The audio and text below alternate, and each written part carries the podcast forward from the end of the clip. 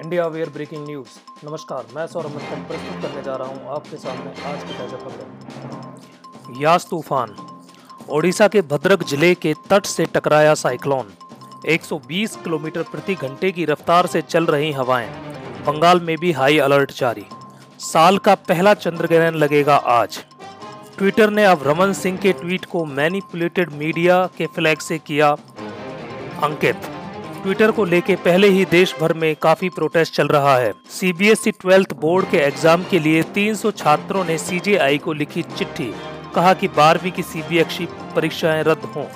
Maharashtra, Delhi UP समेत उत्तर भारत में सुधर रहे कोरोना से हालात। फाइजर की कोरोना वैक्सीन भारत आने में हो सकती है देरी।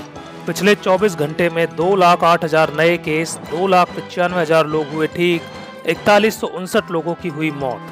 फेसबुक और ट्विटर पर क्या एक्शन होगा? 26 मई थी आईटी के नए नियमों को मानने की तारीख। किसी भी कंपनी ने नहीं किया पालन। जापान में हेल्थ सिस्टम फेल ओलंपिक से पहले टूटा कोरोना का कहर। शहरों में बेड से भरे मरीज़। मरीजों के लिए वेंटिलेटर्स नहीं।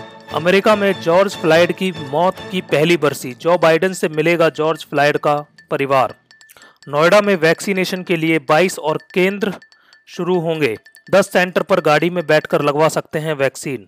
फ़िल्म राधे का नेगेटिव रिव्यू करके फंसे के आर के सलमान खान ने किया मानहानि का केस। मर्डर केस में आरोपी पहलवान सुशील कुमार को लगा झटका। उत्तर प्रदेश रेलवे ने किया सस्पेंड।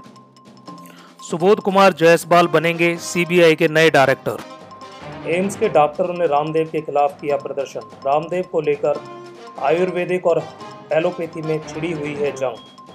धन्यवाद। अन्य खबरों के लिए देखते रहिए W W W dot India dot com W W W dot Dharm news dot com और आप हमारे पॉडकास्ट को स्पॉटिफाई गूगल पॉडकास्ट पर भी सब्सक्राइब कर सकते हैं।